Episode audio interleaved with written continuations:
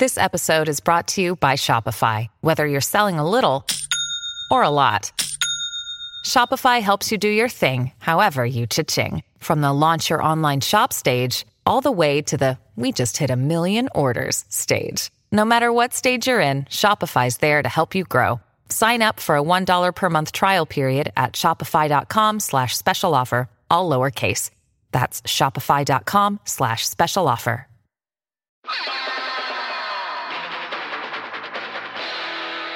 Is a Boardwalk Audio podcast. Hey guys, this is Tweety. You can follow Fish Out of Water podcast on Twitter at FOOWPOD, F O O W P O D, or on Facebook at facebook.com backslash Fish Out of Water podcast. Thanks, guys. Enjoy the episode. Check it. You are now tuned in to Fish out of Water, where comedians learn from forerunners and give honor. Tweety and Jeremiah mix it up like honor bombers, making sure everybody leaves educated like scholars. This is Fish out of Water. This is Fish out of Water. This is Hey, everybody. Welcome to Fish Out of Water. I'm Ryan. And I'm Jeremiah. And today we have um, another one of our uh, people I've known for years now, uh, fellow Nebraskan. He was a Daily Show correspondent. Um, he was on the Chappelle Show. It's always sunny in Philadelphia. He was the nationwide insurance guy. I don't know what the name of that character was. It's the world's greatest spokesperson in the world. The world's greatest spokesperson in the world. Yeah. Mr. Bob Wiltfong, ladies and gentlemen. All right. Yeah. Good to be here. Good to be here. Be here. Thank I'm like clapping. He's either clapping or feigning masturbation. Yes. Uh, My uh, microphone broke, so I've got to hold the stand. Gotta- to Tweety masturbates open-handed. Yes, exactly. it's a very slow come. yeah, It's a very slow. That's true. Takes hours. So, uh, how you been, Bob? I've been good. Yeah. It's good. Yeah, it's good to be back. I haven't talked to you in a while, so it's good Yeah. to reconnect and talk a little Nebraska football before we get on. Yeah, so, So I know Bob from we do a Husker podcast called the Big Red Cobcast. If there's any crossover, I really doubt Zero it. crossover. right, right. But uh, we uh, and we do that together occasionally. He comes on and we bullshit about Husker football. So Yeah. I'd love to give Tweety shit about the. There's no difference between Nebraska and Iowa. Are you also offended by that statement? Uh, not, dude, dude, it's a little bit more close to the bone for Ryan. I think. They'll- they'll- but yeah, sure, they're all kind of the same. Yeah. yeah, that's not true though. it's not true. gets Yeah, I so mean, there's a difference when you get down to it. There's definitely a difference between Yeah. Nebraska and Iowa. Espe- but for for somebody who's not from that part of the world, they might as well be the same. Right. I'll give you that. All right. But also like Here he goes. Here you can't just let it go. No, that's the but thing I love about Tweety. He's Right. just, can't- he just can't He just can't. concede to the fact that I'm. No. He knows I'm fucking with him. Well, I know, but like it's also like just in case it I and it's more about football with me. Like I get the the I mean like Iowa like in general the state of Iowa smells worse than the state of Nebraska. But like that aside, like they can't help that. It's just, you know, they can't help that. Yeah. It's it's that you can't if, if It's there's a an Hawkeye fan thing. listening, I just want to make sure they understand that I know Okay. that Bob knows that the entire world knows that the Cornhuskers are a better football team than Iowa, even though they got our number like the last year. or So. Amen to that. Yeah. I, I think we can all agree that that's a Yeah. major difference Sure. between Nebraska and Iowa. Is Yeah. we have a better football. We have a better football program. Sure. Uh, you know, with the Daily Show, uh, y- y- Ryan gives me shit about this because I went to the University of Kansas. Was born and raised in Omaha, Nebraska, but went to the University of Kansas. Which Ryan will. uh, There's still part of Ryan that gets irritated by that. Yeah, because it, you can't cheer for Husker football and not cheer for Husker basketball. In Ryan Tweedy's world, that's true. Okay. Okay. He's a Yeah. J-sker, but he's not even a J-sker. I'm a J-sker. I, yeah, it's complicated. But here's the thing: with the Daily Show, there was a strong KU uh, trend when I was at Daily Show because there was myself, the executive producer Stuart Bailey, one of the uh, bosses of the show, was a KU guy, and Rob Riggle, who came in shortly after I left, was a KU guy. oh, interesting. So KU kind of ran through the Daily Show for a while. Thank you. um, I didn't know that Rob Riggle was a KU guy. He was also a Marine. Yeah, yeah. He he went to KU at the same time I was there. Oh, interesting. Yeah, That's cool. yeah. I wonder if that kind of stuff ha- helps. I, I mean, I, I guarantee It helps for sure. Yeah. I would think so. I I, know when I Nebraska interview people at work and they're like, "I'm from Florida." I don't know what it is about it because Florida sucks, pretty much. You know, like there's not a lot of good stuff that comes out of Florida. But if someone's like, "Oh, you're from Florida," I'm like, Me too, man. I'm from Florida. Like, Yeah. it, there's something that just like I don't know. You know Do you know weird. another Daily Show guy who's got Florida roots? Is Dan Bakkedahl. Oh, really? He went to Florida State. Oh, see, now that might cause some trouble. Because Yeah. Florida and Florida State hate each other. Oh yes, Well, yeah. in sports, I don't care. I could give a shit, but Right. most people, you know. yeah. You should have Bakkedahl on. He's he's Yeah. written a lot of stuff too. He's great. I actually got to do a sketch with him for the Break Room. Oh really? Yeah. Oh wow. Him and uh, um, Laurel Coppock, the Yeah. um, what is it? The Toyota. Toyota. girl. Yeah. Yeah. And my parents were more excited that I was in a sketch with the Toyota girl than they were with Ben Bakkedahl. And I was like, you guys, right. I get it. I get it. well, it. it's all about your Yeah. current credit, right? Yeah. Yeah. Yeah. It's because Nebraska's better than Iowa. there you go, Jeremiah. Good job. That's Good how job. you do it. That's how you soothe it. yeah. So okay, so how do we want to start? I guess. Do you want to kind of tell us uh, where you got your comedy sort of bearings and? Yeah, uh, I'll give you a Reader's Digest version quick. Okay. So I grew up in Omaha, Nebraska. For whatever reason, uh, always felt called to like sketch and improv specifically more so than stand up. I don't know why, but that always like Saturday Night Live really appealed to me and Second City got on my radar and like college and that was like, oh, that sounds so cool. But it was also forbidden fruit. Being from Omaha, I didn't understand Right. how one even gets on that radar. So I uh, went to the University of Kansas, as I mentioned, uh, graduated with a broadcast news journalism degree, became a TV news reporter because I didn't know what else to do, and that that also kind of spoke to part of what I'm interested in, which is histor- history and current events, and uh, started to hopscotch around the country. Uh, took a job in Lake Charles, Louisiana, met my future wife there. Then went to Wichita, Kansas, where I did stand up, and open mic stand up night in Wichita, Kansas for the first time ever and completely sucked and it was awful. And uh, longed at that point was pretty turned off already with my career in TV news. About five years in, knew I didn't want to do it and started to daydream about going to Chicago and living the dream of improv for whatever reason.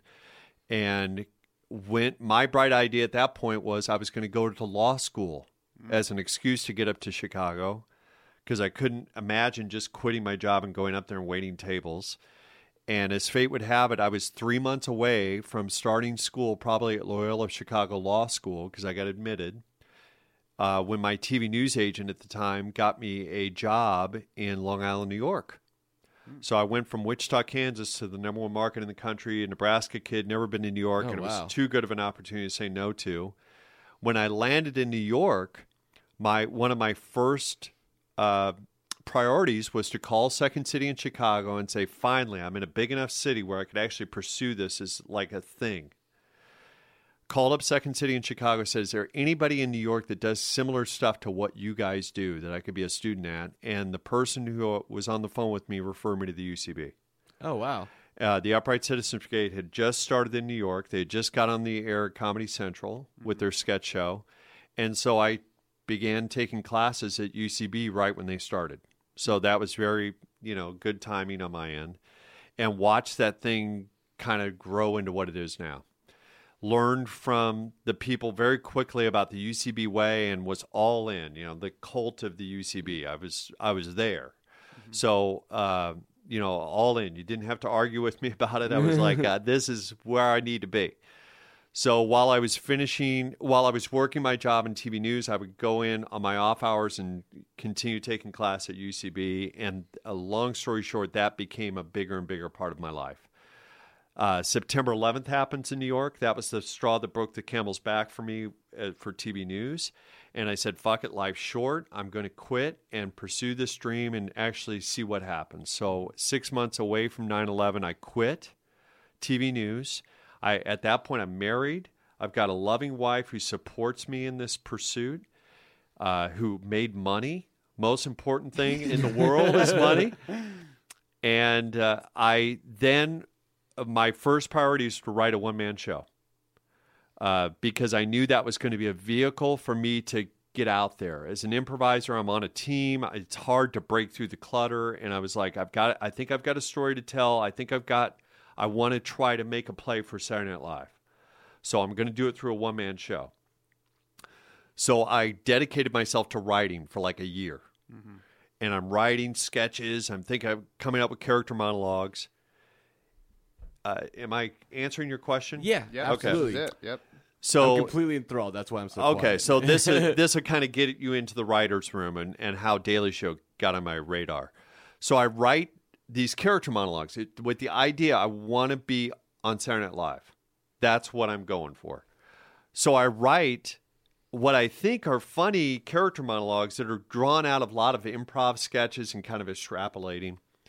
And I rent out a theater space in New York and put it up for friends my first go of this one man show mm-hmm. thing, and it largely just like flatlines. Doesn't do so well. Things that I don't think are so great, I get feedback from my friends. I do, like do a questionnaire afterwards with all my friends. Things that I don't think are great, they're telling me are great, and vice versa. Interesting. Like one of the characters I did is just kind of a, I didn't have much to it. Was this old timey sports announcer that was talking about guys potato chips, you know, um, and there was something there that they were responding to, and kind of where this evolved in is some of the feedback was what was real and what was unique to me is what people dug. So then I put, I started to work the material more and more. My first name of the show was called Skedaddle because I thought that was kind of a funny, you know, whatever. Put it up again in a formal setting at an uh, like a workshop night for the UCB on a Monday night. Bombed, did awful. And but I kept working at it. I hook up with Chris Gethard. Chris Gethard starts to work with me on the show. We start to make it funnier, right? It starts to become funnier, and we're starting to really hone in on some characters. But at some point in the evolution, I get the feedback of uh, take it to the next level of like, and I'll never forget this. I'm going to mention a name that you may know, Jackie Clark. Yeah, I know who's a writer Clark. for Superstore now. And I'll never forget. I was talking to her about creating the one man show.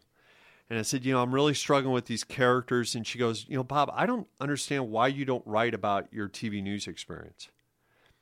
And I- felt like that was kind of boring. You know, it, I wanted to be exciting and I wanted to be on Saturday Night Live. That's not going to get me on Saturday Night Live. But she, her point was, it's completely unique and fascinating to anybody who isn't in it and it's your story and it's real, go with that. And I remember that conversation. I shared that with Jackie. I saw her like six months ago, and I shared it. That was a turning point in the evolution of the material. So I was like, oh, yeah, she's probably right. You know, it goes to the whole, uh, you know, UCB teaching to write what's real, you know, be top of your intelligence and don't worry about being funny. All that stuff fit. So then I started to make it much more real. And I talked about why I got out of TV news. And in large part, it was because 9 11 happens. A friend of mine dies on that day. Oh, wow. Fucking, you can't get more non funny than that, right? And, and I've, we've got video of him going into one of the Twin Towers. It's like fucking, it, it'll stop you in your tracks on a comedy show. So that becomes part of the show. And in order to tell the story of why I got out of TV news, because that's what the show started to become, right? My journey in TV news and why I was getting out of it was I had to talk about my dad. Because my dad had instilled in me at an early age in, in Omaha to see things through. To once you commit to it, you fucking see it through. And what was driving that message from him is my dad was gay I didn't know and this yeah and so that was part of became part of the show too now. All of a sudden i'm gonna fucking expose my dad you know? It's like fuck. My dad my friend died. My dad's gay you know? It's like this is not funny. But people respond to that you know Yeah. because it's real and it's like holy shit you know these are this that's human. So that my show becomes that. And it becomes uh, a show that people respond to. It gets a good slot at UCB. It gets teamed up at the same time that Ed Helms had just gotten cast on Daily Show. He's doing a sketch show with some friends. He's like the opening act for my show. Oh, wow. So that, you know, I've got a good crowd and the show's doing well. People are responding to it. From that show around that time, I get I get on the radar of Chappelle Show. Because Chappelle Show starts to cast their pilot. Oh, cool. Okay. Uh, just stop me at any point if you want me to go a different direction with No, no, no, no, questions. no. I, I want to. I keep wanting to ask like m- questions about like more in depth stuff, but I'll come back to them. Okay. This is just really I'm interesting. creating a list in my head. yes. Yeah. So See if Chap- we can remember. Chappelle show, I I started to become a buzz show right in New York. That there's like, oh, this guy's a former TV news guy. He's talking about his dad. He's talking about 9/11. He's, he's making me laugh, but man, it's getting pretty serious, right? And I'm doing well with crowds. UCB's starting to take off at the same time too. So Chappelle casting their pilot, looking for TV news guy for the sketch. I'm right up their alley. Right. So uh, from an from a uh, I did background on the UCB sketch show one day and drove home from the burbs of New Jersey where they were shooting into Manhattan with Amy Poehler, Ian Roberts, and Joy Behar's daughter, who worked on the show. And we're sitting there talking in the car, and I'm sharing with them about my TV news experience because they're asking questions, you know. And I'm, and I'm a groupie at this point. I'm like, oh man, thank you so much for this opportunity to be involved in this thing. So Joy Behar's daughter keeps that in the back of her head. She's at Comedy Central, and when they're casting Chappelle, she's part of the little birdie in the room who says, "Hey, there's this guy who does TV news who's like a legitimate improv guy." So I, the Comedy Central calls me up out of the blue, said, "Hey, do you have an example of some of your news stuff?" So I throw it out to them, and they cast me in the pilot. The pilot gets cast, and that becomes a thing. Within six months, Yeah. that thing becomes like, mm-hmm. whoa, that's becoming a big deal. So all of a sudden, I got cachet. I'm like, yeah, I'm part of Chappelle Show, and so then that helped the Daily Show. Okay. And so, uh, meanwhile, I'm still doing my show and still, you know, workshopping it and trying to get it better. And uh, Daily Show brings me in for an audition. And of all the, there are a few things I can do well as a comedy actor. This is one thing I, I should, and I, I'm confident I can do well. I can make fun of news pretty well. Right. Right. Of course. Because I've done it legitimately for 10 years at that point. I can read off a prompter and make it look like I'm a real newscaster and fuck with people. So I felt very good about the audition. I come in and do the audition. The audition goes well. And that Did you reach out to them, or did they see you at your show? I don't know exactly what the moment was that they, I got on the radar, but they reached out to me. Wow. They That's could- really cool. Yeah. I would love to see your audition. I've actually filmed one or two auditions for other people that auditioned for the Daily Oh, wow. Show, and it was a kind of a weird. Like I remember watching, being like, "This is how you audition for the day for the Daily Show, huh?" I would love to see what your audition looked like. What? How do you audition? Is it something different? It, they they just sent in. Um, it was like I feel like they had a they got a bit that was written from Yeah. someone, and then they had to do they had to come up with their own as well. Yeah. Probably write something that and see if they can nail the voice of it. Yeah. So they had to do both. You had to do something somebody else wrote, and then something you wrote on your own. But then it was literally just one camera locked, like a you know um, I can't think of the right word, but where you send in your own audition, you'll do them from like LA Casting or whatever. Yeah. After that, this is through their agent. Now, when I I got cast on the show in 2004, so this is a, quite a few years back. I'm sure they do it differently all the time, and they probably changed their method. I actually should backtrack. I auditioned for Daily Show twice. The first time I went through is when Rob Corddry and Ed Helms got cast on the show, mm-hmm. and that was done through a traditional casting office in New York that brought in some improvisers and people that were kind of up and comers. And I'll never forget, as fate would have, this is one of those moments too, like crossroad moment. You don't know it's big until you look back on it. Is the guy who went in right before me was Ed Helms, and Ed and I knew each other. I was a much bigger deal. Not that I was a huge deal, but I was a bigger deal at that point than Ed was in the the scene, and he knew my background as a TV news guy. And I'll never forget Ed right before he goes in. He goes, "This is no fair. You're a ringer." Ed gets cast to the show, and then you know Ed is who he is Yeah. now. But anyway, I went through that series of auditions and didn't get cast. I didn't even get a call back on that one, and I was just like, I was pissed off. I was like, uh, if anybody does this, I can do this. Right. Why didn't I even get a call back? You know. So I remember just a, a year and a half later is basically when I got back called in, and then then they brought me on set and did you know a thing with Jon, and I knew uh, when I was sitting in the green room, Ben Karlin, who's one of the other executive producers at that point, comes back to me, and I think Ben was my guardian angel. I think Ben was the one who shepherded me into the process. He had seen me. That's my theory, because he was the one who came back to the green room before I went out there and said, "How you doing? Are you doing okay?" And I made a comment which absolutely I think spot on even to this day. I said, "I've been watching a lot of Stephen Colbert. I feel like I can do Stephen Colbert pretty well right now." Mm. Because that that basic, if you can do Stephen Colbert doing the Daily Show, you got a pretty good chance of making the Daily Show, in my opinion. Yeah. Because he's kind of set the standard. He's kind of found that voice. So when I went out there, I did my thing. Uh, I did it well enough. When I I got a round of applause at the end, which was a good sign. Jon didn't make much conversation at all. It was very, you know, awkward kind of small talk with Jon. Didn't really want to visit.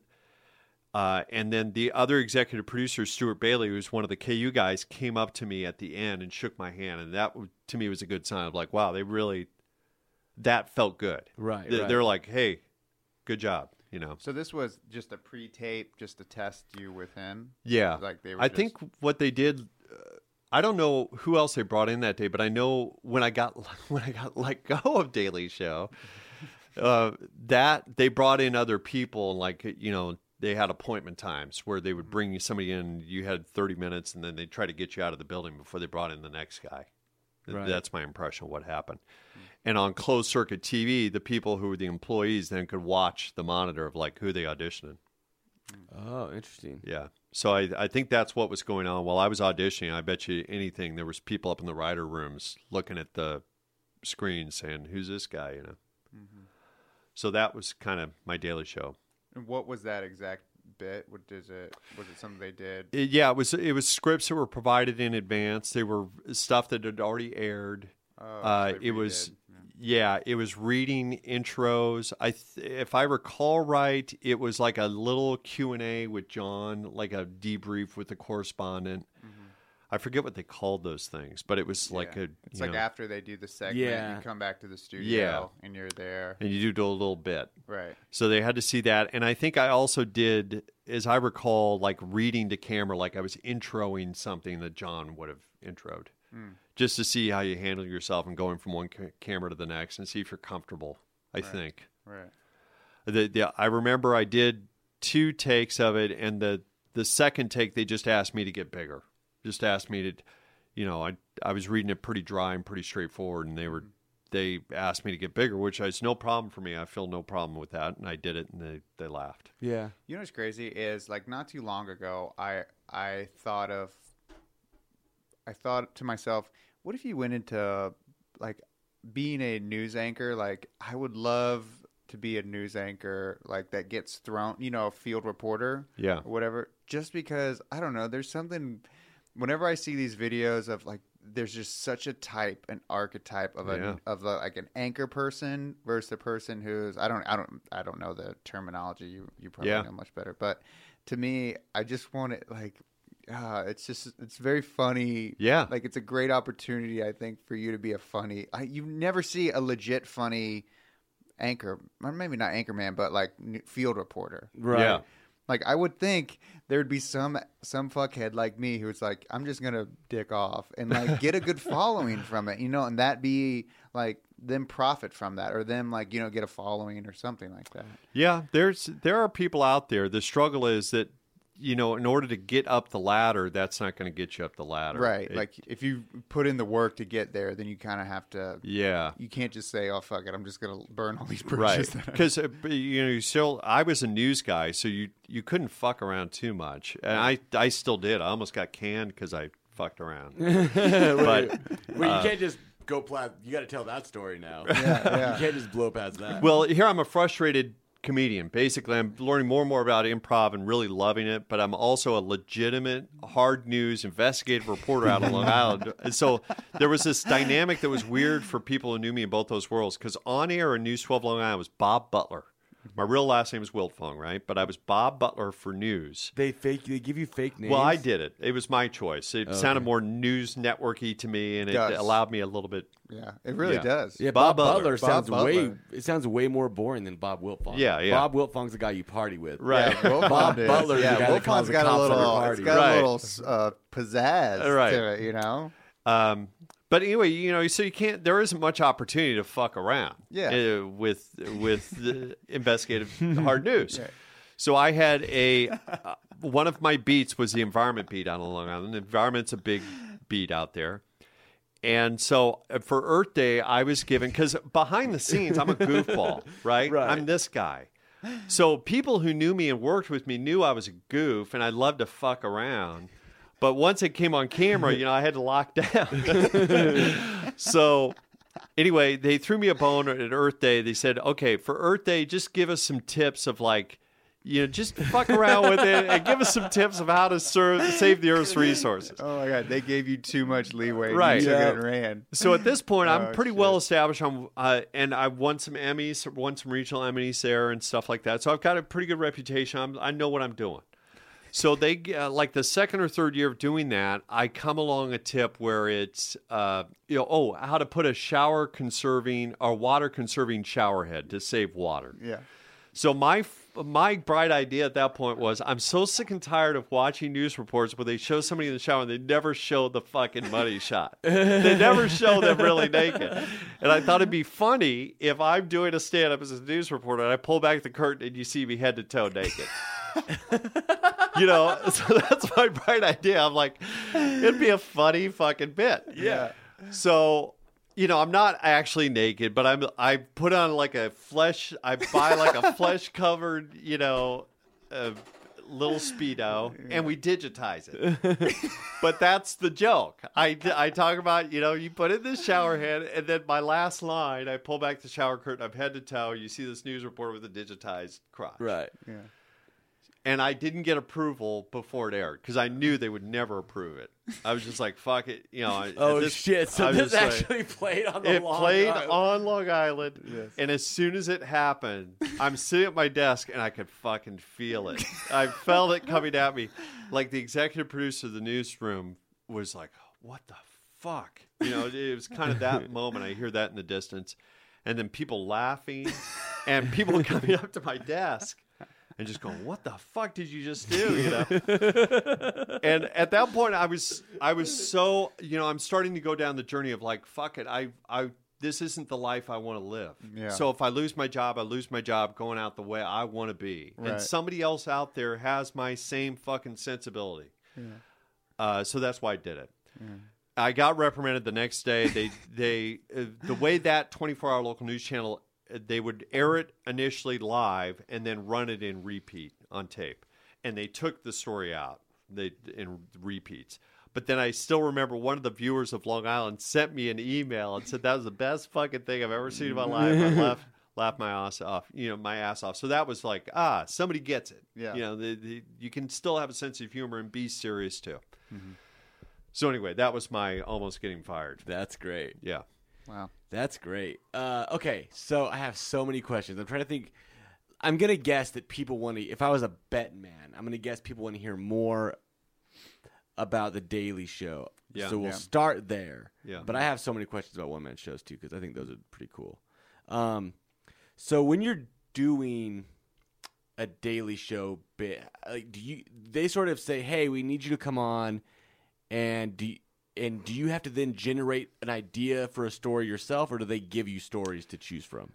Okay, I can only speak from my experience. Every correspondent would kind of handle it a little bit differently. The way I did it is I was all in. I wanted to show them that I was uh, as much as a writer as I could be a performer.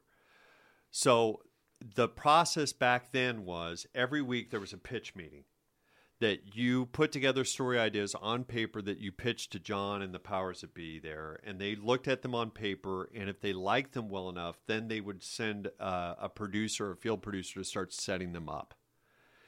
And then a correspondent a producer would be brought on board to come up with funny ideas for that I for that story idea. So nobody asked me to do it, but I did it because I wanted to, and it was in me. I was just like, "Fuck!" I finally get a chance to like make fun of news. So I'm not going to sit on my hands here while this opportunity is in front of me. So I started to pitch story ideas. I don't think any other correspondent was doing. Maybe Colbert was doing it because I was there when Colbert and uh, Corddry, Helms, Samantha Bee. I think that was it. Okay. And Carell had just cycled off. I don't think those guys were pitching actively, but I was because I, uh, I here again it was in me. So I was just like, fuck it. So a lot of them got you know shot down, but I would put my best foot forward every week. It was a great exercise for me just to write, and that's one of the mm-hmm. things I would say about anything you do as a writer is just keep fucking plugging away mm-hmm. because all it takes is one yes, and you know you never know, and you're always going to get better the more you do anything. So I kept submitting, submitting, and there every once in a while they would take a story and I don't think I ever right at the end I had a story that was this close to getting greenlit that was my idea and it would have been so fucking funny. And we had shit set up but somebody bailed on it. And it never got to air and it was the premise was has male figure skating gotten too gay? and we had Brian Boitano lined up. We had there was a gay men's uh, figure skating club in New York that was lined up. It was going to be great. For whatever reason, it didn't work out. But that was I have a gay brother, and he was the one who So talked a, to me about it. a gay dad and, a gay, brother. Right. Interesting. So anyway, I was bullshitting with my brother one day, and he said, you know, we were talking about men's figure skating because the Olympics I think was on, and he said it's gotten even too gay for me. You know, and I was like, oh, that's funny. it's too gay for even gay people. so anyway, uh, uh, but it, I would, you know, pitch stories, and and you know, it was always a great thrill when they would come back to you and say, "Hey, Jon liked that story." Hmm. Great, you know. And I had a few of those in my. I was there for a year, and so I had a few of those. That was great. So when you're, did, did you have a question, Jeremiah? No, I was going to say, so you go into a room that's a standard pitch room. There's how many writers are on the Daily Show? Pretty good amount. right? Yeah, it was probably I don't know, fifteen to twenty even. Did Donald Trump say something like they got 95 writers in there, and then they did a they did a uh, Jon Stewart did a joke where they cut to the pit the writers' room, and it was just like people's faces smushed against the glass because they couldn't all That's fit in the writers' room. Yeah. That's funny. Uh, but in, but so it's uh the- you you would just throw I don't know how do they do it? They print everything out kind of like SNL where they print Yes. all of that. So you would just throw yours. In So with. Daily Show, there's two main things you need to write for, right? You need to mm-hmm. write the readers, you know, the the stuff that Jon is the only one who's going to touch and he's going to be writing. Mm-hmm. So that's a daily process. You got to fill the show, mm-hmm. and then you write the correspondent pieces. So I was only pitching correspondent pieces for the most part. I wrote, I pitched something for Samantha Bee and I to parody a morning news show spinoff. That was one of my little creative spinoff. But for the most part, I was correspondent pieces that I was pitching. So once those correspondent pieces, I, I can't speak to the Daily Show. I don't the daily you know readers for Jon. I don't know really that process except the writers really filled in that those mm-hmm. gaps. For correspondence, you pitched once a week on paper. They would greenlight some stuff. A field producer would be sent to start setting stuff up. Once they had enough set up, then they would assign a correspondent with a producer, a field producer, to that story. Mm-hmm. And the next writing step in that process was you would then go into a room with some writers who were brought in. So it'd be like two writers, maybe three writers, a field producer and the correspondent, and then you would have somebody designated as the secretary who would just write down whatever we talked about. And it was an hour in a room, kind of like we're in now, Yeah. just trying to come up with funny ideas.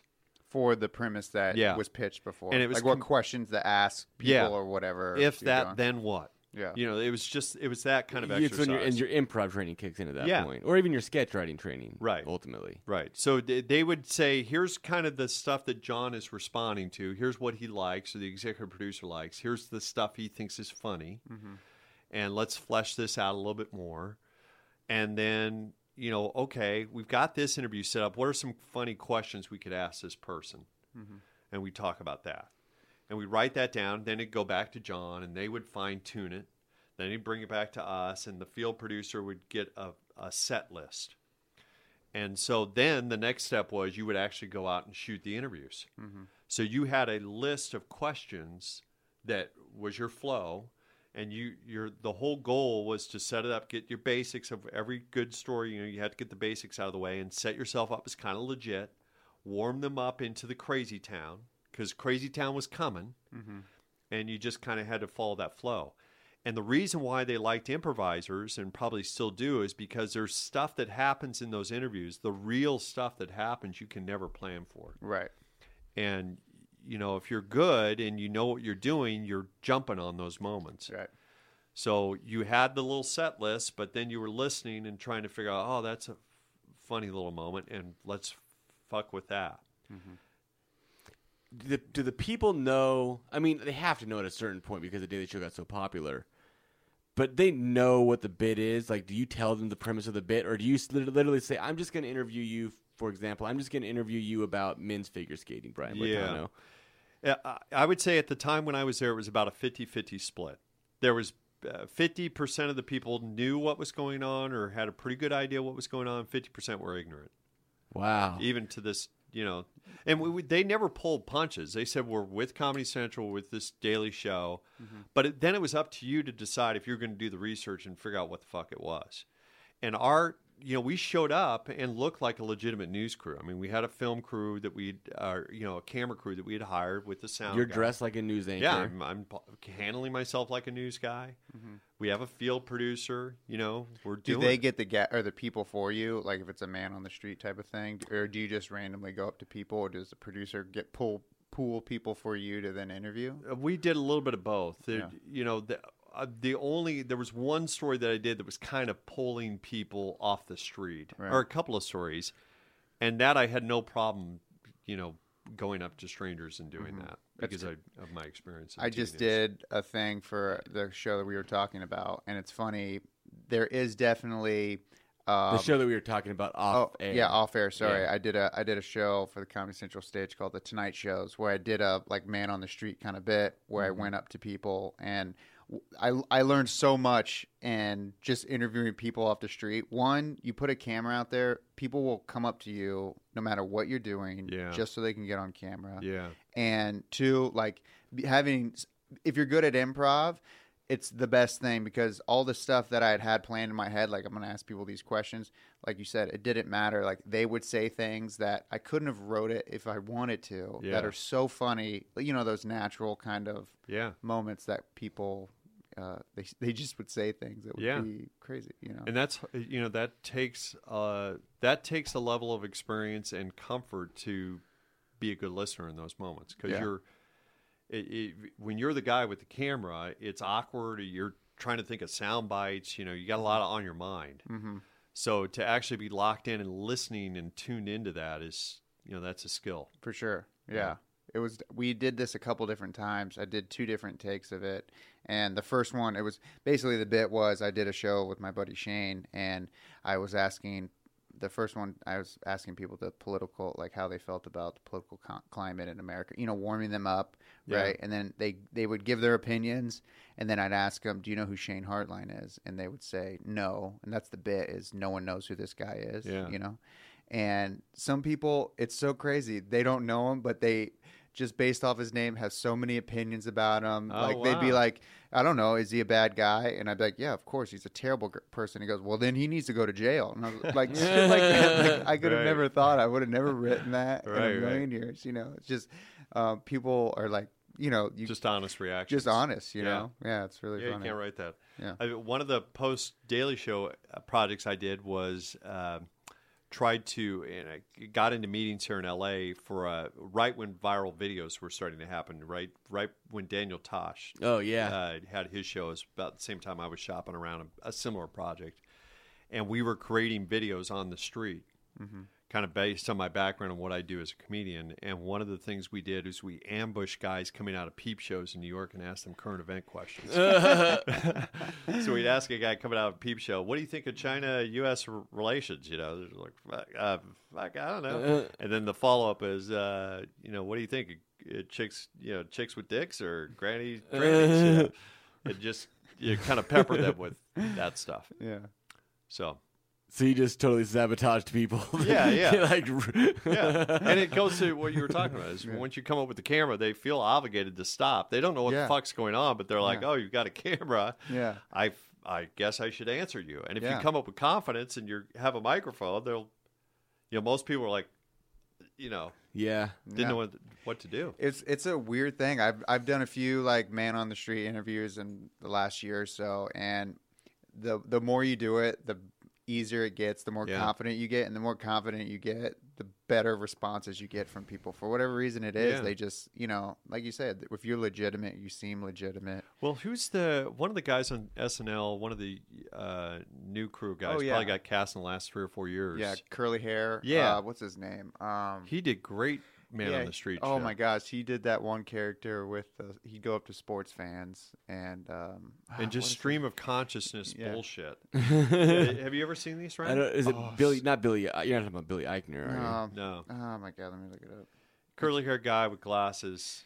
Oh, Came did- in with he was LA based guy. They they did great sketch. They did some of the most inspiring sketch I've ever seen. on SNL? Uh, Or- no, this is pre SNL. That this to me is what got them on SNL. His Mooney, is that his name? Mooney. Uh, um, yeah, could be. Hold on. Anyway, it was three three or four not guys. Paul Mooney. Maybe that's it. Paul Mooney was the guy that wrote for Kyle Mooney? Chappelle. Kyle Mooney, Okay. I think. yeah, it's Kyle Mooney. That's Yeah. right. Okay. Yeah. So anyway, there are three or four guys. When they started to get, here's the backstory. Okay. One of the guys in their little group is a guy who, before he got cast on SNL, was the AT and T guy who sat at the table with the little kids, Oh yeah, yeah, yeah. and I forget that guy's name. But he got he started to take off in the commercial world right after my character at Nationwide Oh took yeah. off. It was like a direct lift of my character, his character.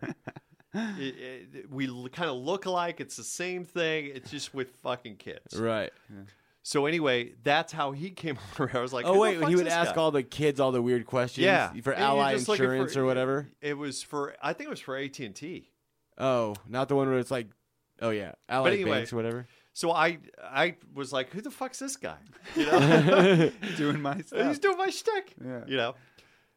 Uh, so anyway, I found him online, and he and this Mooney uh, guy were doing sketch, and they have a fucking sketch. I think it's the toast. If you look that up online, it's fucking brilliant, and it's it's it's a great sketch because it has great surprises in it. It's committing to an idea and fucking blowing it out of the water, and it's just well done.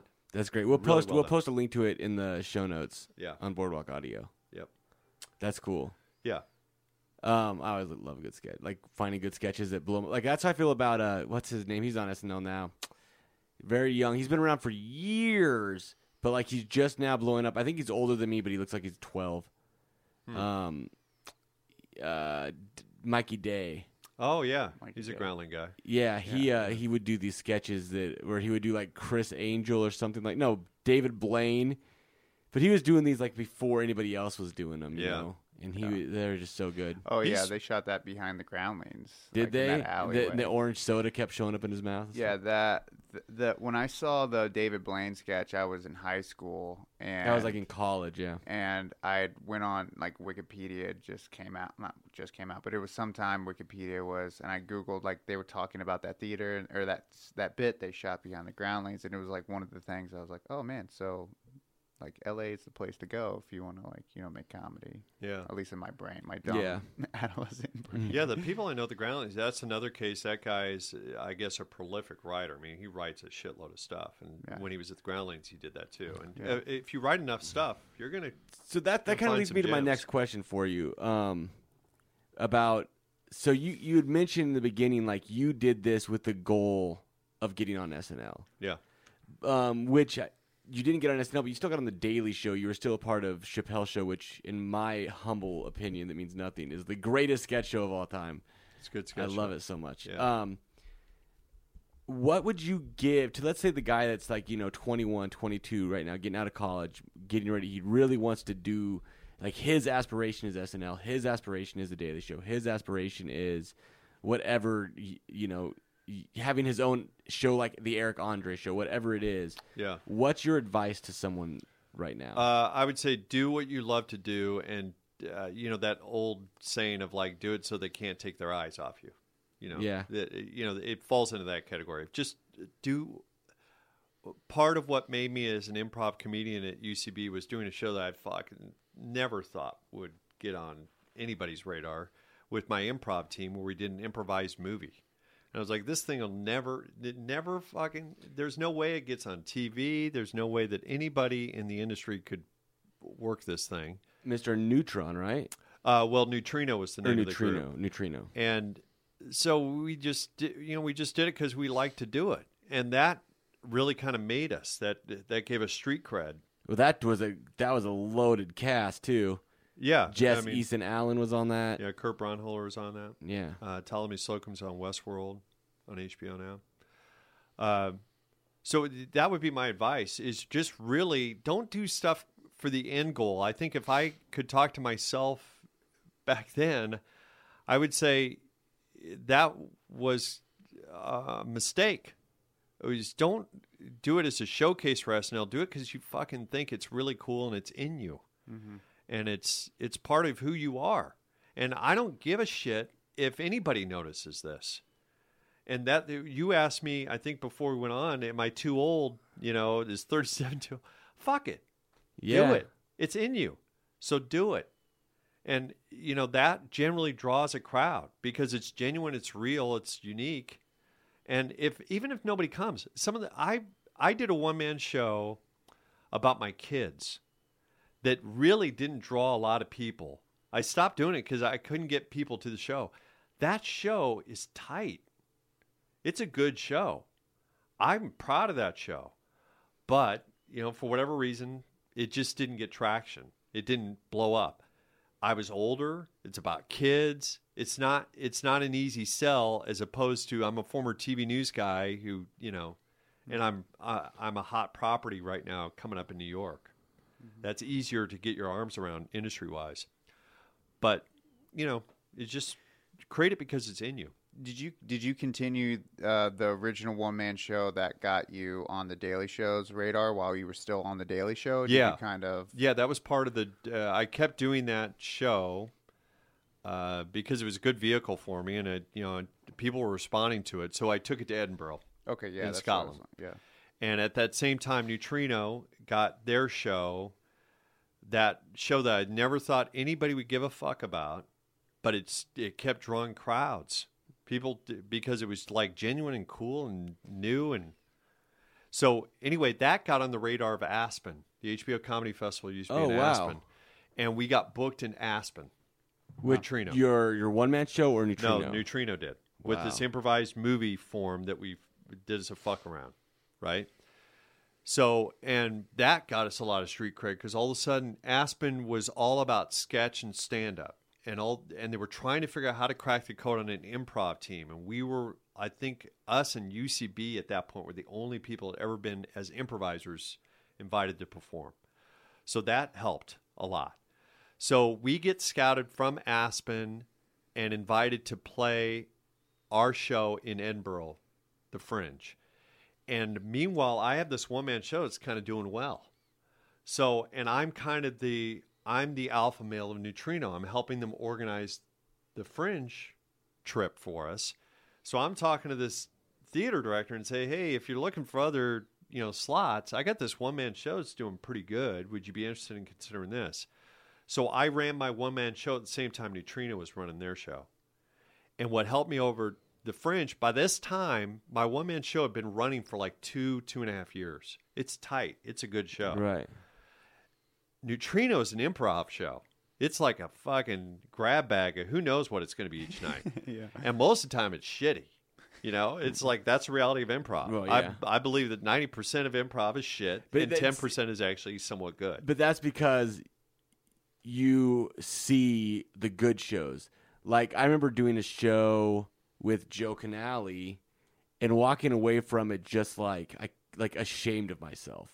oh, really? and I walk out and my my my buddy was a CrossFit like just a CrossFit guy that I know that came to the show and was like, how do you guys do that? and I'm like, oh my was so god, good. Yeah. Yeah. So in your head, you say ninety Yeah. percent of your shows were shitty, but that's just not true. Yeah, I think it was entertaining, but yeah, you, you know, just like anything, you start to, you know, the curtain gets pulled back. You see the machine, you know how the machine works, you know how it feels when it works well. And yes, you're absolutely right. To a general audience, they're like, oh, it's kind of a fun show. For us, each night we come off and go, oh, man, that beat, that second beat was shit. You know, Right. cheap and fucking not smart at all. But those are the. Uh, I'm the king of cheap and not smart. Yeah. Yeah. so anyway, uh, when I do the Fringe, I do the one man show. The one man show does well. It gets uh, get, the Fringe is a lot about reviews. The instant you know, if you get a good review, you're made. And I got a five star review from one of the papers In Edinburgh, In Edinburgh. Edinburgh. Can you explain a little show. bit about the? I don't know if I know a little bit about it because I had a friend that had a one man show. Uh, just who's on my uh, improv team now. But Yeah. for the people who don't know, could you explain a little bit So more? what- it is a free market society over there. So if you're willing to put up a show and rent a space, and a theater director is willing to give you a slot, you can go to the Fringe. Now it's up to you to actually make money, Mm-hmm. and that's the hard part. So because you're competing against a fucking town full of shows for a month that run from morning to night, and there is a limited audience that only wants to see good shows. So if you don't have a good show, it's going to be really hard to recoup your money. But if you want to go over there with the idea, I just want to do the fringe, you can lose money and you can go. So the trick is to go over there. like ten grand too, right? It's not. yeah, you can lose you can lose thousands of dollars because you're renting the space from the theater. how many theaters are there? Are there hundreds of uh, It- it- theaters? I don't know what it is now. I went there in 05, I think, and there was probably a hundred theater spaces. Oh shit! Somewhere Hannibal Buress just did a show there. Is it is it just That's who like you're known? competing Is with. this place in Scotland, Edinburgh? Is it just known for wh- when? How long has this been going on? It's been going on when I was there. It had been going on probably 20, 30 years, maybe. So it's just built kind of like how Just for Laughs is. And yeah, it all takes over this town. Right, Uh, for the for the month, I think it's in August, roughly. Uh, w- for whatever month it does, it that is what's going on in town. Gotcha. So you go through any of the tourist places in Edinburgh, and it is like 101 different comedians handing you postcards and trying to figure out a way to get you to their show. Yeah. So one of the ways that you can get a show to do well there is to get a good review in the paper. Because if I'm a patron, I just want to see a good show. I open up the paper. I want to see what the reviews are. I'm looking for the five star reviews, and that tells me, oh, that's a good show. I can put down ten bucks and watch that show tonight because I mm-hmm. don't know anything about this fucking show mm-hmm. except what this review says.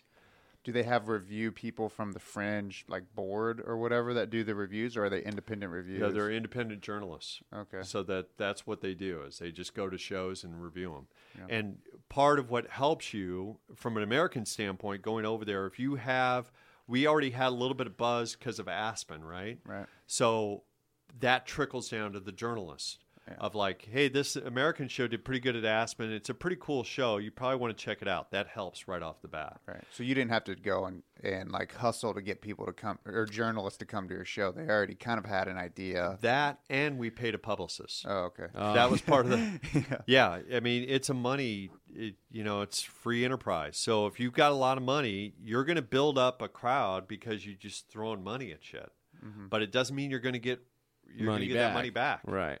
so that's how the fringe works is Did you get your money back?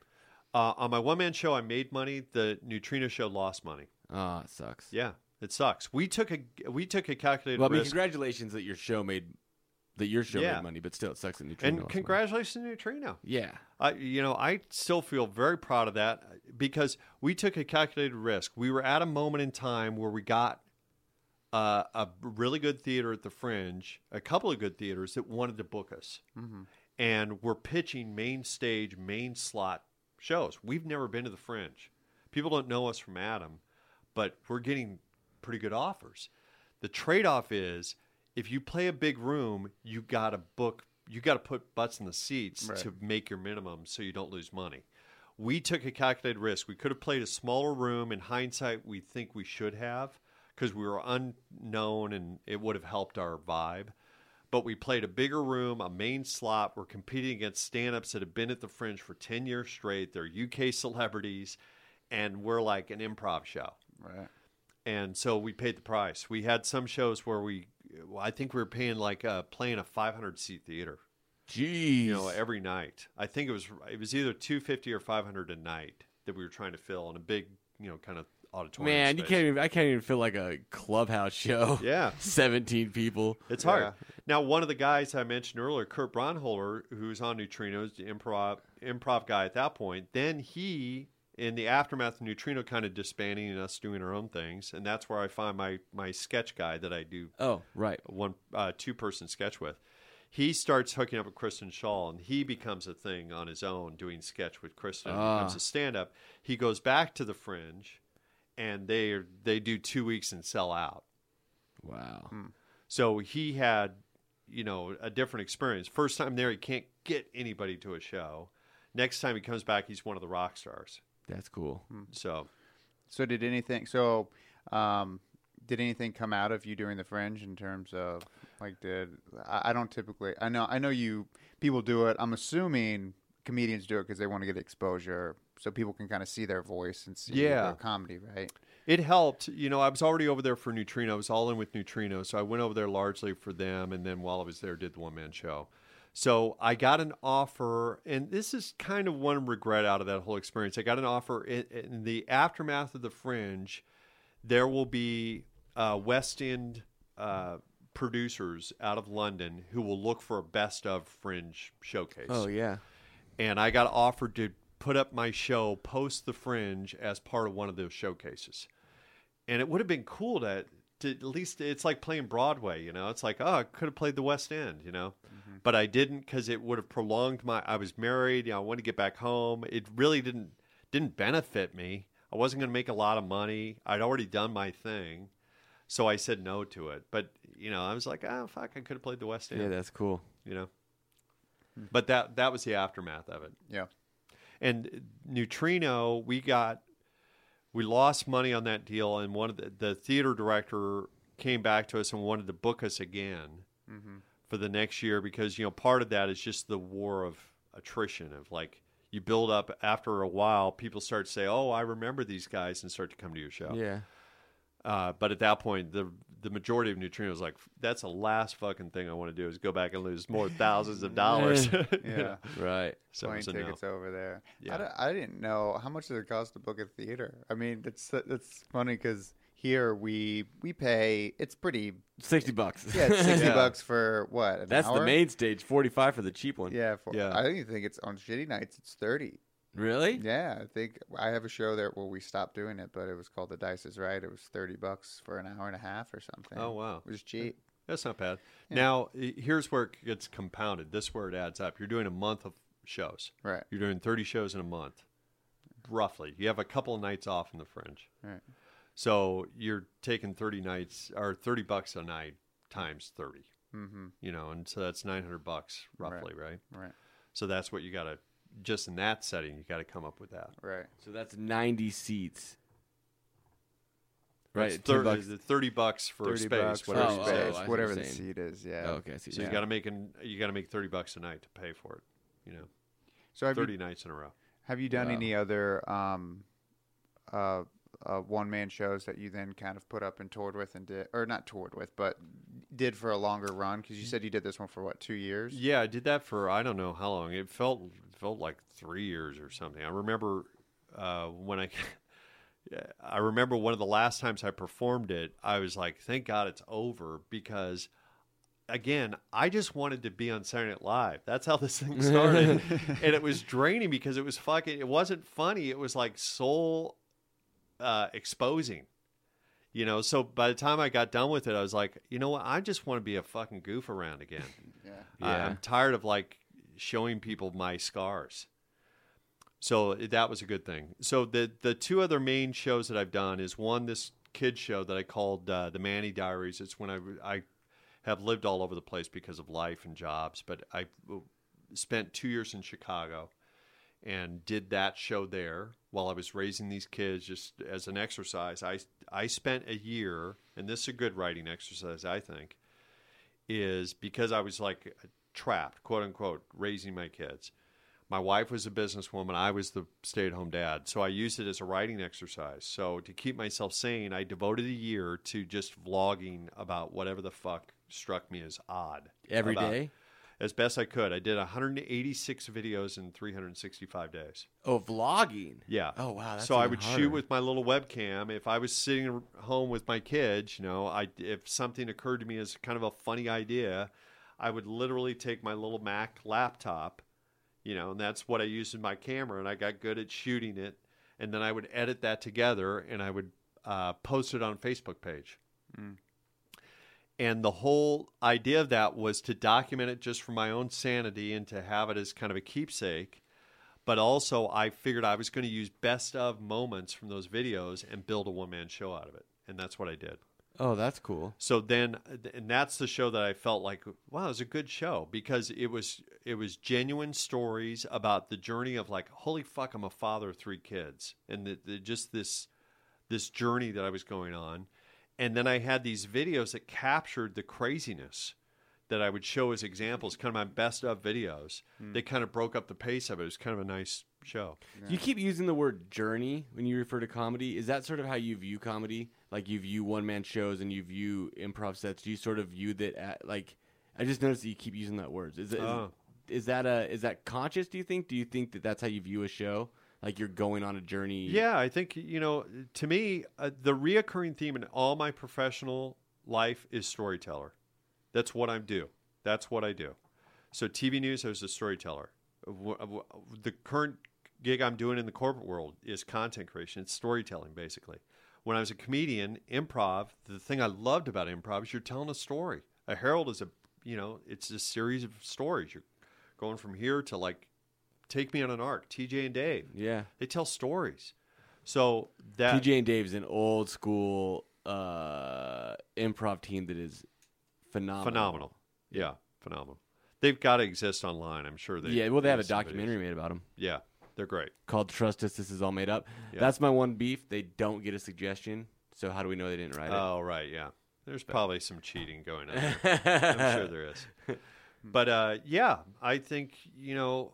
To me, this was part of my frustration as I got more and more involved in the UCB and the approach that I learned. That my first approach to comedy was through UCB, and one of their adages, and you know, I know this is heresy for anybody who's out there who's like a hardcore UCB person, is they would say, you know, improv is an art, and uh, we're not here just to be jokers. We're here as artists. Uh, The reason I had trouble with that is because most nights when I looked up on stage, we were we were we were just trying to make people laugh. There was no art in it, uh, at least in my estimation. I, I feel like it's changed because now it, I've had this conversation with quite a few teachers um, about like there's something that feels masturbatorial Yeah. about saying that improv is art yeah, because it's just like then it's not about the audience anymore; it's about you. yeah, yeah, Whereas if you say, "Hey," like it's improv comedy, yeah. so at the bare minimum, we should be we're promising them we'll make them laugh. We're Yeah. promising the audience we're going to make them laugh. So when you start treating it as like this precious art form, I know. Well, that's Yeah. weird Yeah. because do you know who did we have on? I don't know if we had on someone where we were talking about. James. Was it James? James Mastriani and me have had that conversation a billion times. Well, was it that we talked about Besser asked? Yeah, it was James. Where Besser asked, they were doing like one of at Sunset. They have some where he Besser would put on workshops, and he asked, I guess the Harold team's like, "Why do you do improv?" People were being like, "For the art, whatever," and then he said. Um, you guys don't want to make people laugh like, like that was that's what he, he no one had said well we just want to make people laugh Yeah. so that's kind of it's but uh, Yeah, also it's it makes mixed sense. messages. Yeah. confusing. Yeah. But Del Close, I mean, because that was sort of the thing, Del Close, and that back then it was an art form, right? And it Yeah. slowly sort of changed. Well, I and- love talking to Joe Canale. We mentioned Joe Canale earlier. Yeah. I love talking to him because he actually got taught by Del Close at points, I think. And yeah, Joe, he did. Mike did not, but he Mike did not. But anyway, Joe, I love when he says he's. basi- Let's acknowledge Del Close was a fucking drug addict. you know, it, it, it- you know when we put him up on a pedestal, he said some brilliant stuff. He said some great things, but he was also fucking out there. Right. And if I say enough bullshit, you know, periodically I'm going to say something. It's like, ah, that's kind of that's that's a deep Yeah, that's thought. science Scientology. Yeah. right. There's right. a lot of that going on. So that's the way I feel about Del Close, and that it- that whole thing rubbed me wrong too when I was at UCB. Just the idolatry of this guy. I'm like, fucking, that's fine, man. It, it, I, I- wrap your hands around. I think it's cool that some of the concepts of what he, but let's also acknowledge he's a fucked up human being, Yeah, right. Uh, Did you take classes ever out here in LA? Not UCB classes. Not UCB. Groundlings, though, right? Yeah, I took groundlings. I did- My favorite, I, you know, total improv nerd. I backed off in recent years. I've kind of retired for the most part. But I, when I was in Chicago, I went through Second City Conservatory, and that was my favorite approach. Yeah. I love that because, That's interesting. You're like the second or third person that said that. yeah, I liked it because generally their approach is let's comment on what's going on in the world. Let's use comedy as a vehicle to comment on what's going on in the world. And to me, that was like, ah, that I I like that. That's a cool thing that we can do as comedians. And as a broadcaster, that's kind of Yeah. Yeah. as well. That makes Yeah. a lot of sense to me Yeah. that you would like that. And improvising to beats, you know that that, that was Mm-hmm. they improvise, but it's improvising to beats. There there's some thought out structure to their improv sets and their sketch shows. That I learned by going through Mm-hmm. Yeah. their conservatory. So it isn't, you know, it isn't this completely we're making it up as we go along. No, they go backstage. They say this would be kind of funny. Let's go there. You know? Yeah.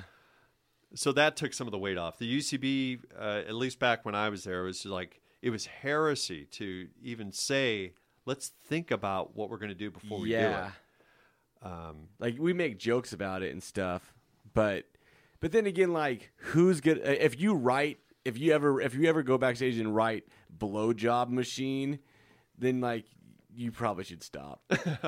You know what i mean? Like because that's what a lot of improv i see is is like hey well ma- like frank or actually you know what? Now that's, the funny thing is i use that as an example but that was actually besser that initiated that during an ASCAT one time. He made matt walsh a blowjob machine like a blowjob robot. Yeah, um, and if you, you know, that's just funny to me. Like if you go write that, like you probably sh- like that's fine for an improv scene, but if you took the time to write that, yeah, yeah, you can Yeah. do better. yeah, How, yeah. I, I, I guess what I really want to get to is I wonder how much different classes now are at UCB. I mean, one, they're taught by different people. Well, they're but- taught by the same people. Oh, you think E- so? Jess Easton Allen, who is in oh, Neutrino, is yeah. a teacher at UCB now. Yeah. Yeah. Will Hines is a teacher at UCB now. Gethard was a teacher at UCB for a long time. Yeah. So that generation is teaching it. Yeah, but I'm talking about But like it's evolved, I'm yeah, sure. Oh, the Oh, for the- sure. They Yeah, the like, style of yeah, because you you taught or you were on Amy Poehler taught you. Yeah, Amy classes? Poehler was my level four teacher. She was great. Yeah, uh, uh, you know, I I don't know what they teach now. I can tell you what their core principles were when I came through was all about game and defining what the game is. It's a very Matt Besser approach to improv, and it works for him, I guess, but it doesn't work for everybody. And he, it was very much like find what's funny and then heighten it. Th- That's basically the game. Right. It'll, like the first unusual thing, it kind of strikes you as funny. Find that thing and then heighten it.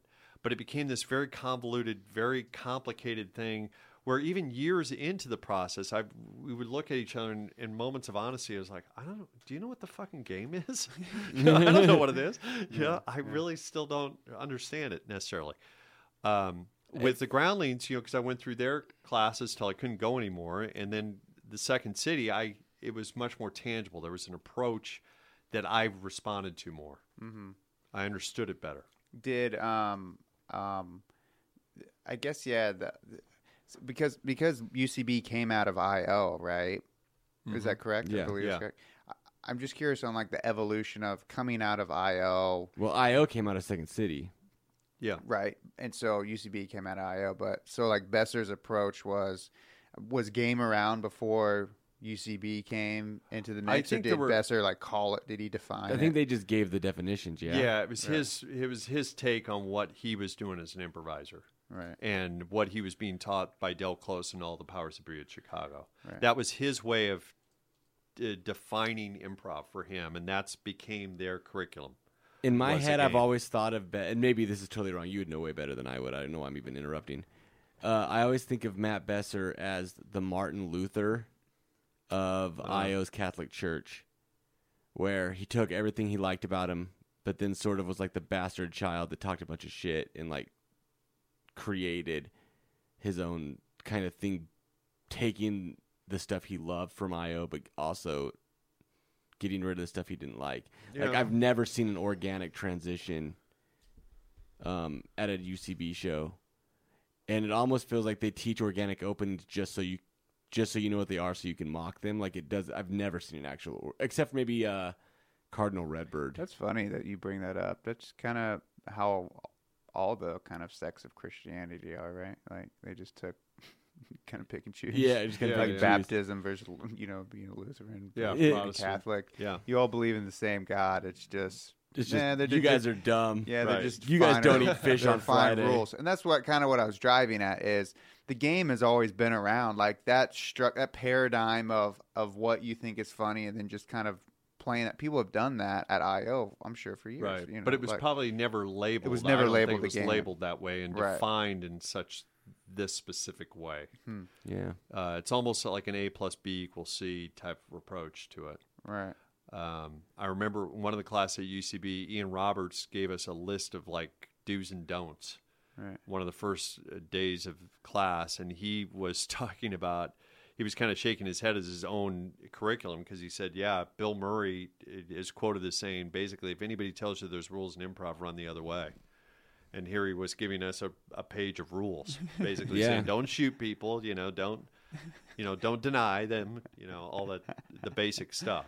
Right. Yeah. Um, I got So- really mad at a teacher for telling me for correcting me um, when I did a, trans- a transaction scene, like Yeah. maybe like a like six months ago. I was like, I got very Yeah, upset. I don't know why. that. Yeah, like I Fuck what do you mean? I can I can do a goddamn transaction scene if I You want can to. do them like I one. I had Eugene Cordero, and he was such a great teacher. He had he had told us he's like, hey, we give you these rules because it's like just just learn them because you're you're not good at this. Yeah. like, like, and this was a four oh one class, and he was like, you're not good at this yet. You might think you are, but you're really not that great at it. So just we give you these to kind of be like, don't do that until you get good enough. Yeah. Then you can fucking say fuck all the rules, do whatever you want. yeah, I you like know? that. Yeah, But but I want to give you good habits. right. Yeah, Yeah. yeah. Yeah, and it, I guess that- Tweety's not good enough to do a transaction. I mean, I guess not. I don't know when I'm gonna get good at improv. I've been doing it for One of the- so long. one of the groundlings uh, principles that really I responded to too is talking about the, you know one of their teaching principles is I want to increase the odds of success. That that's basically what they're trying to do is yeah, increase the odds of you having a successful scene. So that you know that's kind of a Yeah. way to view the the rules and the the problem I have with UCB is it was an edict of like this this will result in a sucky scene. This Yeah. will result in bad comedy. yes, it's very. and binary. that's where I had a problem. It's Zero like one. no, no, I don't think it will. Yeah, I know exactly what you're saying. Um, I could s- literally sit here and talk to you for two more hours Okay, because let's do it. Yeah, it's so easy. I, I can't believe I've known you for four or five years now. Yeah. and I we've never had this. It, like most of this conversation is the first time hearing it. I could Oh. do this all night. So this is great. Cool. But Well, I hope the people listening feel. The I same know. I hope so too. will. But I we do I do try to we do try to keep things um, under a certain time length. Yeah. So maybe we'll have you on again and finish some of this stuff. Yeah. But before we go, I do really want you to read a sketch from a fan Oh, of the yeah, show. let's that do is- it. We've Where are we some at right now? We're at an hour eleven. Yeah, we can probably do it. Yeah. I'll make quick notes. Yeah. Yeah. The idea is read the read we'll, the sketch. We'll and- read it out loud. Um, We'll we'll cast it. We'll read it, and then we'll just sort of note it and give them feedback on how you think they could go with it. Yeah. Um, I think that anybody would be stoked to have someone that was a correspondent on the Daily Show give them notes on their sketch. Cool. Yeah. Let's I'm- do it. So- I'm bummed. It's I know. not our sketch. I know, right? our sketch rewrote. Um, okay, cool. So uh, yeah, let's do that. Hey, okay, so this sketch is from a fan of the show named uh, Bradley Layden. Thanks, Bradley. Yeah, thanks, Brad, Yeah. for sending in. If anybody else wants to send in a sketch for us to read, we've got a couple uh, in the queue right now. we Um, got a lot since. Yeah, since Since- since you guys made fun of me for saying we didn't have any, we've actually Yeah. and I'm not just doing a bit. We really do have some now. Really. Um, so you can send your sketches for us to read at uh, foowpod f o o w p o d at gmail.com. Yeah. Don't send. Someone sent. I don't know who it was. Eleven page. Yeah, an 11 page like narrative. short play, and Yeah, uh, we're not gonna read that. we're not just because it's 11 pages, but Keep it um, four pages. five, yeah, four or five pages. Four m- pages. Four pages. Most sketches should be four pages. Do you agree with that, Bob? Sure, depending on what you're writing for. Yeah. I okay. mean, it depends, but yeah, that's a good. It's a rule good of number, rule of thumb. Yeah, I like that. Or for Okay. Food Pod, if it's anything. Yeah. Just for our time's sake. for time's sake. You yeah. figure a minute a page. yeah. Yeah. Yeah. So, um, but yeah, other than that, great. This is dope. Uh, so Guilt Bit by Bradley Layden. Uh, uh, Bob is going to read Barry. You're going to read Anne Jeremiah, and I'll read Bit. Is the character's name? I'll read stage Okay, as well. great. Okay. Interior setting. Man is sitting on a chair as his girlfriend enters stage left. Hey, Barry. Hi, Ann. How's it going, sweetie? I'm great. I'm worried about you, though. What do you mean? Well, you remember your New Year's resolution? Uh, yeah, I, I promised I'd lose 20 pounds. And how's that going? I've gained five. Barry, I know, Annie. I know. It's it's so hard to stay on track, though. you've been struggling. I understand. It's okay. I got you something that should help. What's this? A a Fitbit? I already had one of those. No, no, this is way better. It's called a guilt bit. A what? A guilt bit. And what makes this so special? Well, it's got AI and full interactive voice commands. I've already set it up for you. Try it on, Barry. Barry straps on the watch. There's a beep sound and it speaks to him. Hello, Barry. Whoa! It knows me? Unbelievable. Barry, the only thing unbelievable is your body fat percentage. We have a lot of work to do. Did this thing just call me fat? Technically, I called you clinically obese, Barry, which you are. Hey! Just relax, Barry. I know it comes on a bit strong, but that's what you need, baby. This is going to help you get fit. Can you do this for me? Oh, sure, honey. I'll try it. Uh, Lights out briefly. Lights up on Barry sitting down, pulling a burger out of a takeout bag. Barry, What? judging by the angle of your wrist and the weight shift, that is a triple baconator, correct?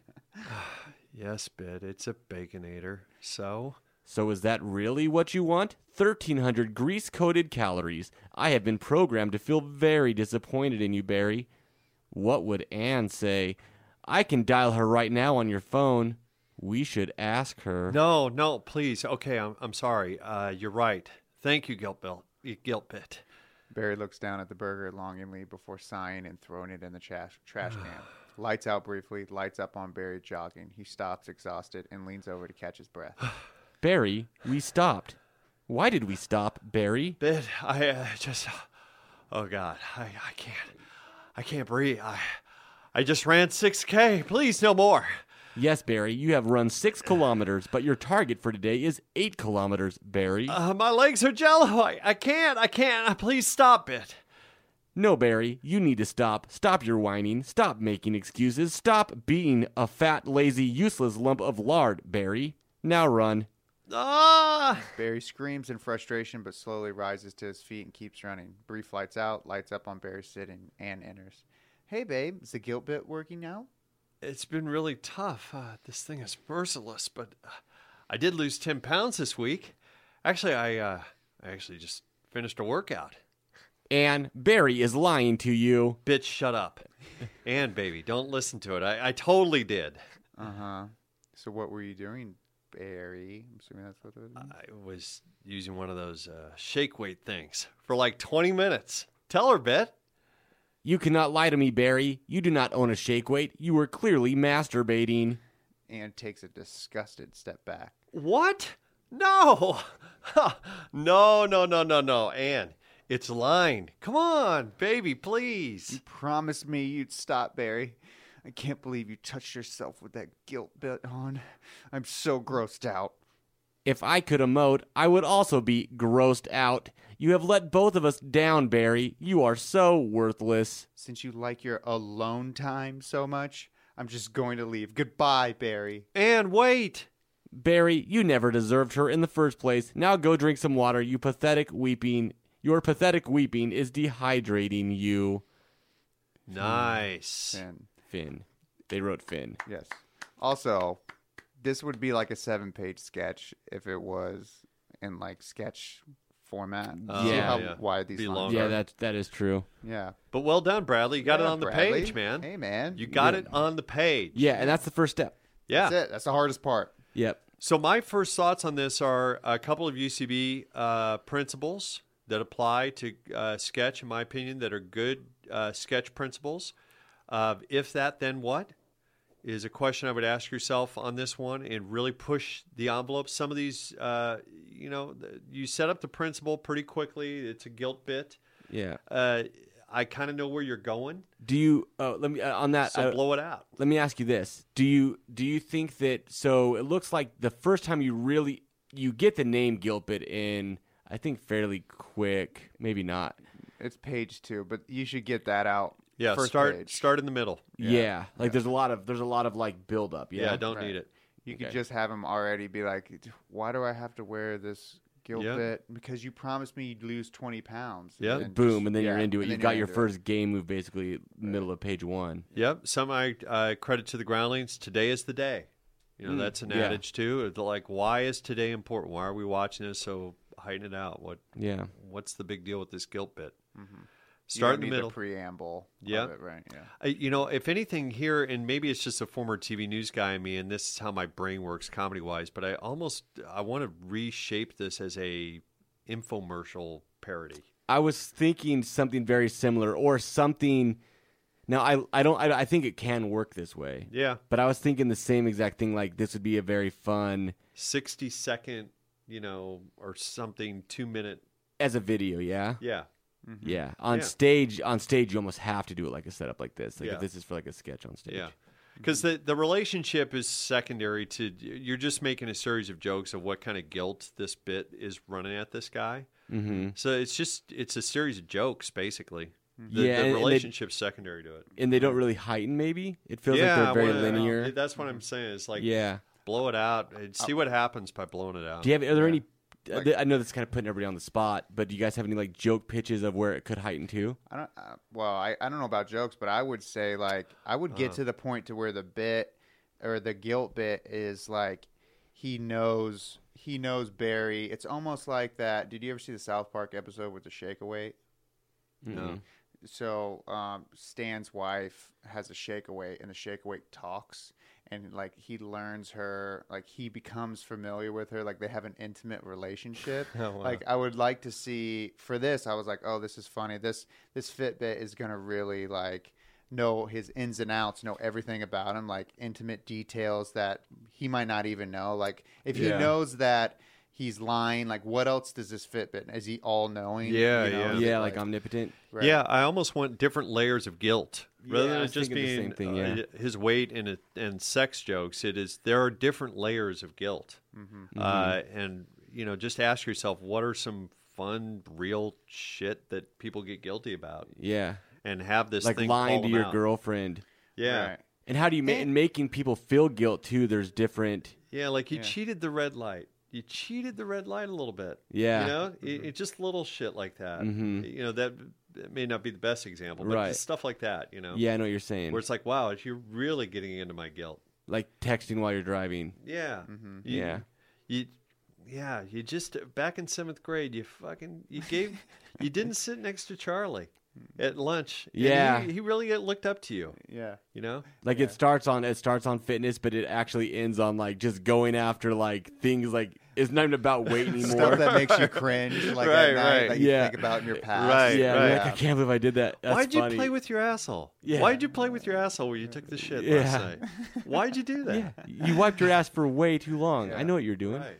I wonder if too, like Barry, he he always, or at least for this, he downplays it a little bit. Like he, I feel like he should get some emotional, like some, like, or else why wouldn't he just take the fucking fucking guilt bit bit off? Yeah, like, yeah. Like Yeah. But if he has some type of like emotional investment now with this thing, like you you kind of break it up to where Oh, it's, yeah. like you know lights down, lights up. Which is if you're doing this on stage, that's sometimes difficult.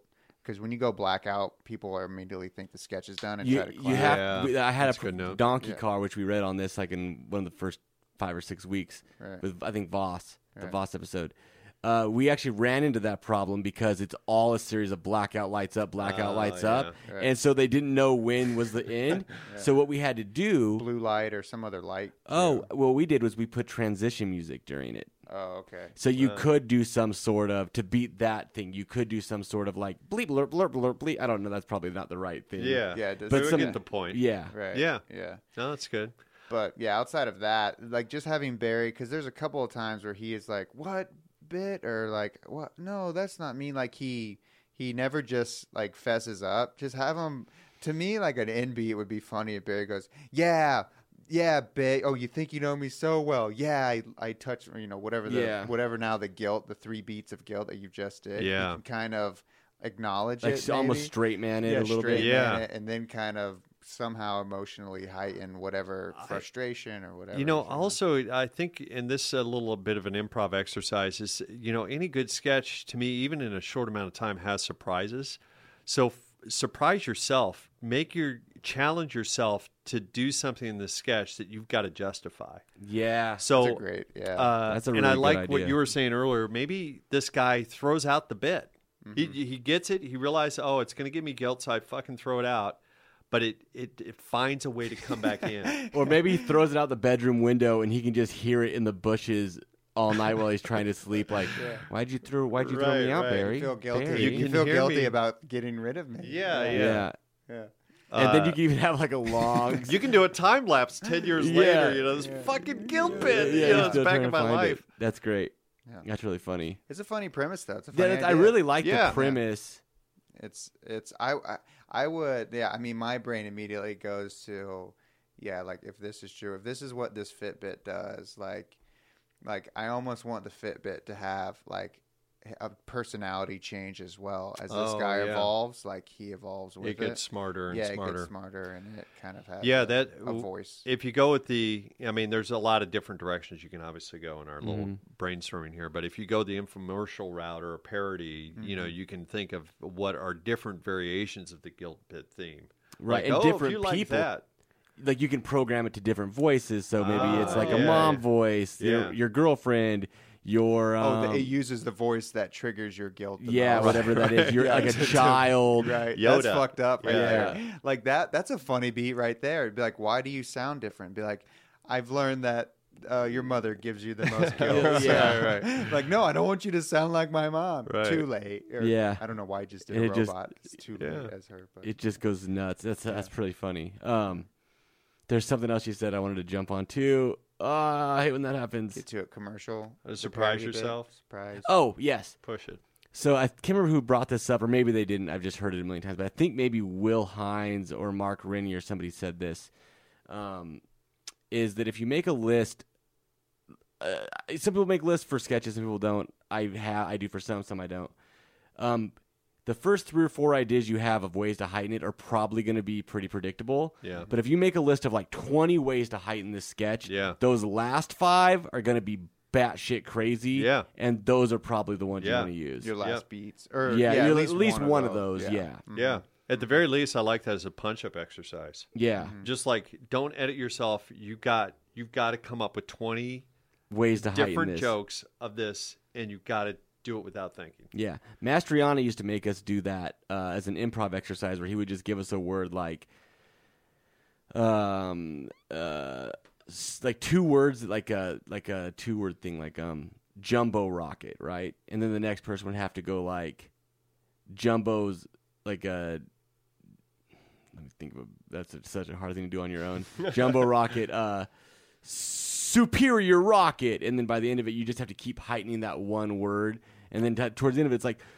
it's as big as the moon rocket like you know what i mean Oh, like right, yeah. it just keeps getting bigger and bigger Yeah. and like Mm-hmm. if you can find a way to do that kind of a thing where you just blow out that one idea till it's almost bonkers crazy Yeah. somewhere in there you're gonna have a couple good You'll heightens. surprise yourself and your audience. yeah. Yeah. Yeah, it's good.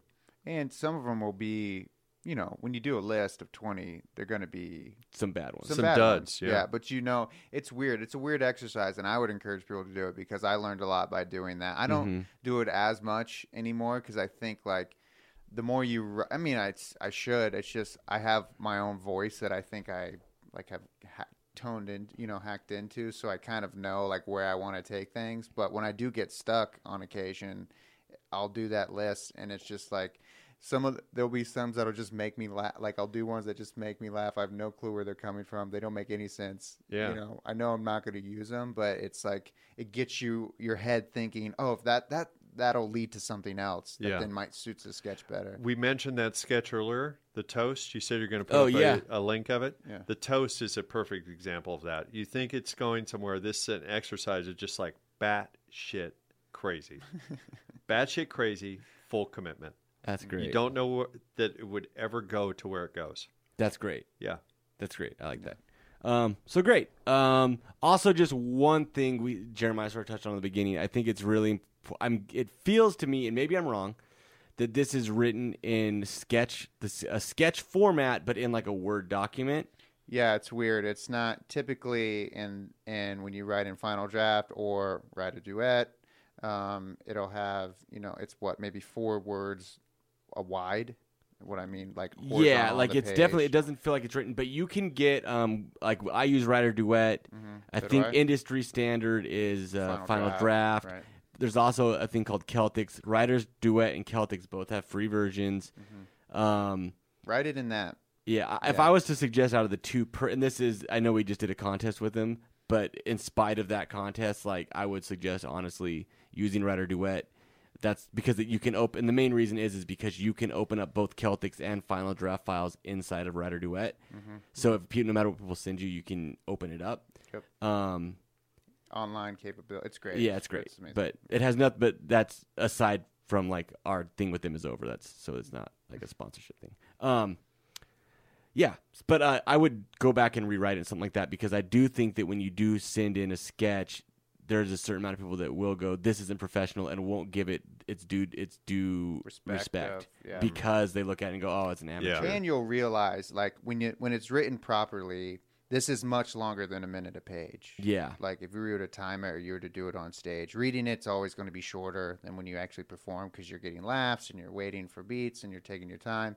But if you were to write this out, I would imagine this would probably be seven. Yeah, pages. you're right. Looking Yeah. at it like this, Yeah. so At anytime least you see a seven-page sketch, you immediately go, "There's two pages that you can cut." yeah, Yeah. Like, somewhere. Yeah, unless it's fucking amazing. You know what's funny? We have Yeah. a sketch going up this week that's seven pages, and we were like, we have to cut, Mm-hmm. and we all sat down trying to figure out what to cut, and I have to be honest, it should be seven pages. I, Yeah, I mean, think- there's but sometimes where it that's is. the only one I've Right. ever seen. Yeah, I'm not saying there's not an exception to the rule, but Right. for the most part, there's seven pages. Yep. If we brought seven pages into Rennie, he'd be like, "I'm reading four. Yeah, yeah, Yeah, yeah, yeah. for sure.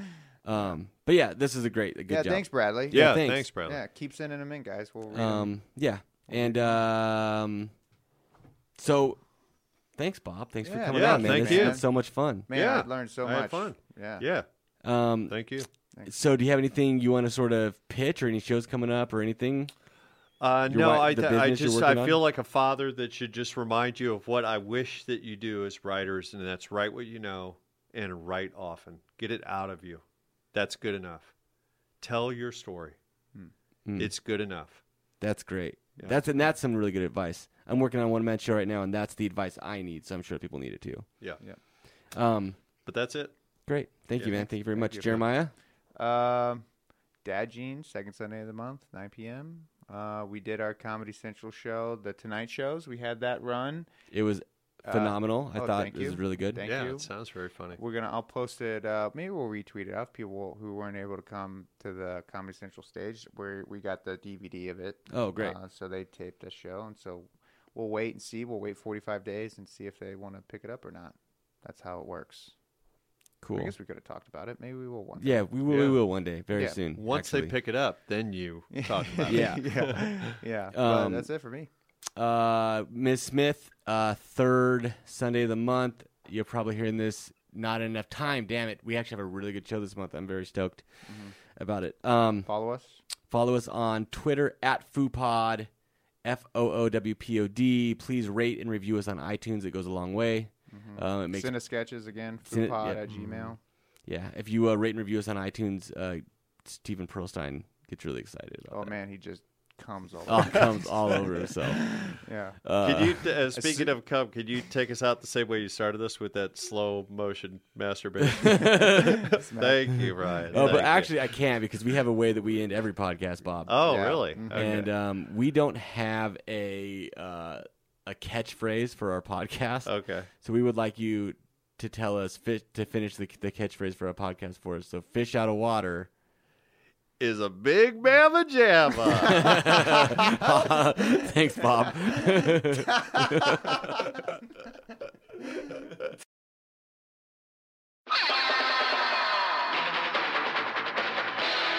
This has been a Boardwalk Audio podcast. For more information and shows, visit boardwalkaudio.com. Don't forget to rate and subscribe now.